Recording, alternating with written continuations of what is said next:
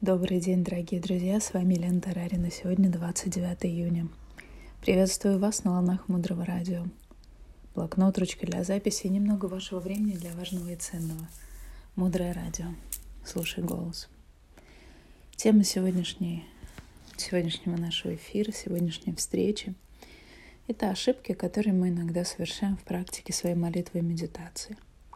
И вначале важно сказать, что когда мы находимся в состоянии обиды, раздражения, гнева, мы не можем молиться и медитировать. Потому что в состоянии гнева мы не можем никому помочь. А если мы никому не можем помочь, то в этот момент мы не способны расти и помочь прежде всего себе.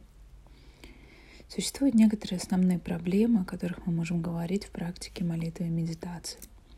Первое — это лень. То есть сделаю медитацию завтра завтра начну. Сегодня не хочется, плохое настроение, температура, что-то еще. Медитация — это как быть счастливым. Если ты сегодня не хочешь быть счастливым, то это твой выбор. Тогда не жалуйся. Каждый раз отказываясь от ежедневной практики молитвы или медитации, мы отказываемся от своего собственного счастья. Идеальными по времени считается медитация продолжительностью в час — и берет очень много времени, очень много лет для того, чтобы к этому состоянию прийти. Митрополит Антоний Сурожский, величайший богослов и священник, говорит, идеальная молитва — это около часа. Если ваши молитвы короткие, то думайте, от чего вы убегаете.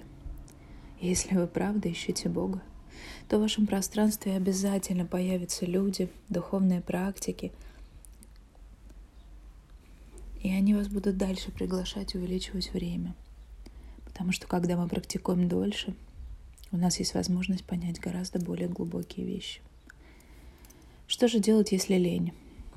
Важно думать о сострадании. Прикладывать усилия и помнить о том, что самое главное и в то же время трудное — это постелить коврик для медитации или йоги и сесть на него. Наши учителя говорят, самая плохая медитация — невыполненное. Вторая проблема в медитации. Мы постоянно теряем объект. Мы сели и думаем о каком-то хорошем качестве, например, учителя или какого-то другого святого существа, чтобы сосредоточиться на них и развить их в себе.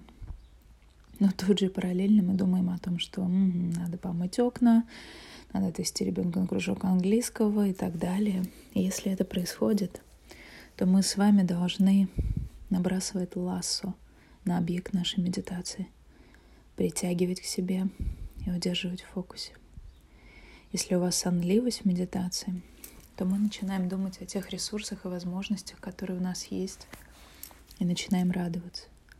Если у вас, наоборот, возбуждение, то здесь решением является подумать о том, что жизнь конечна, о том, что есть важные вещи, есть неважные.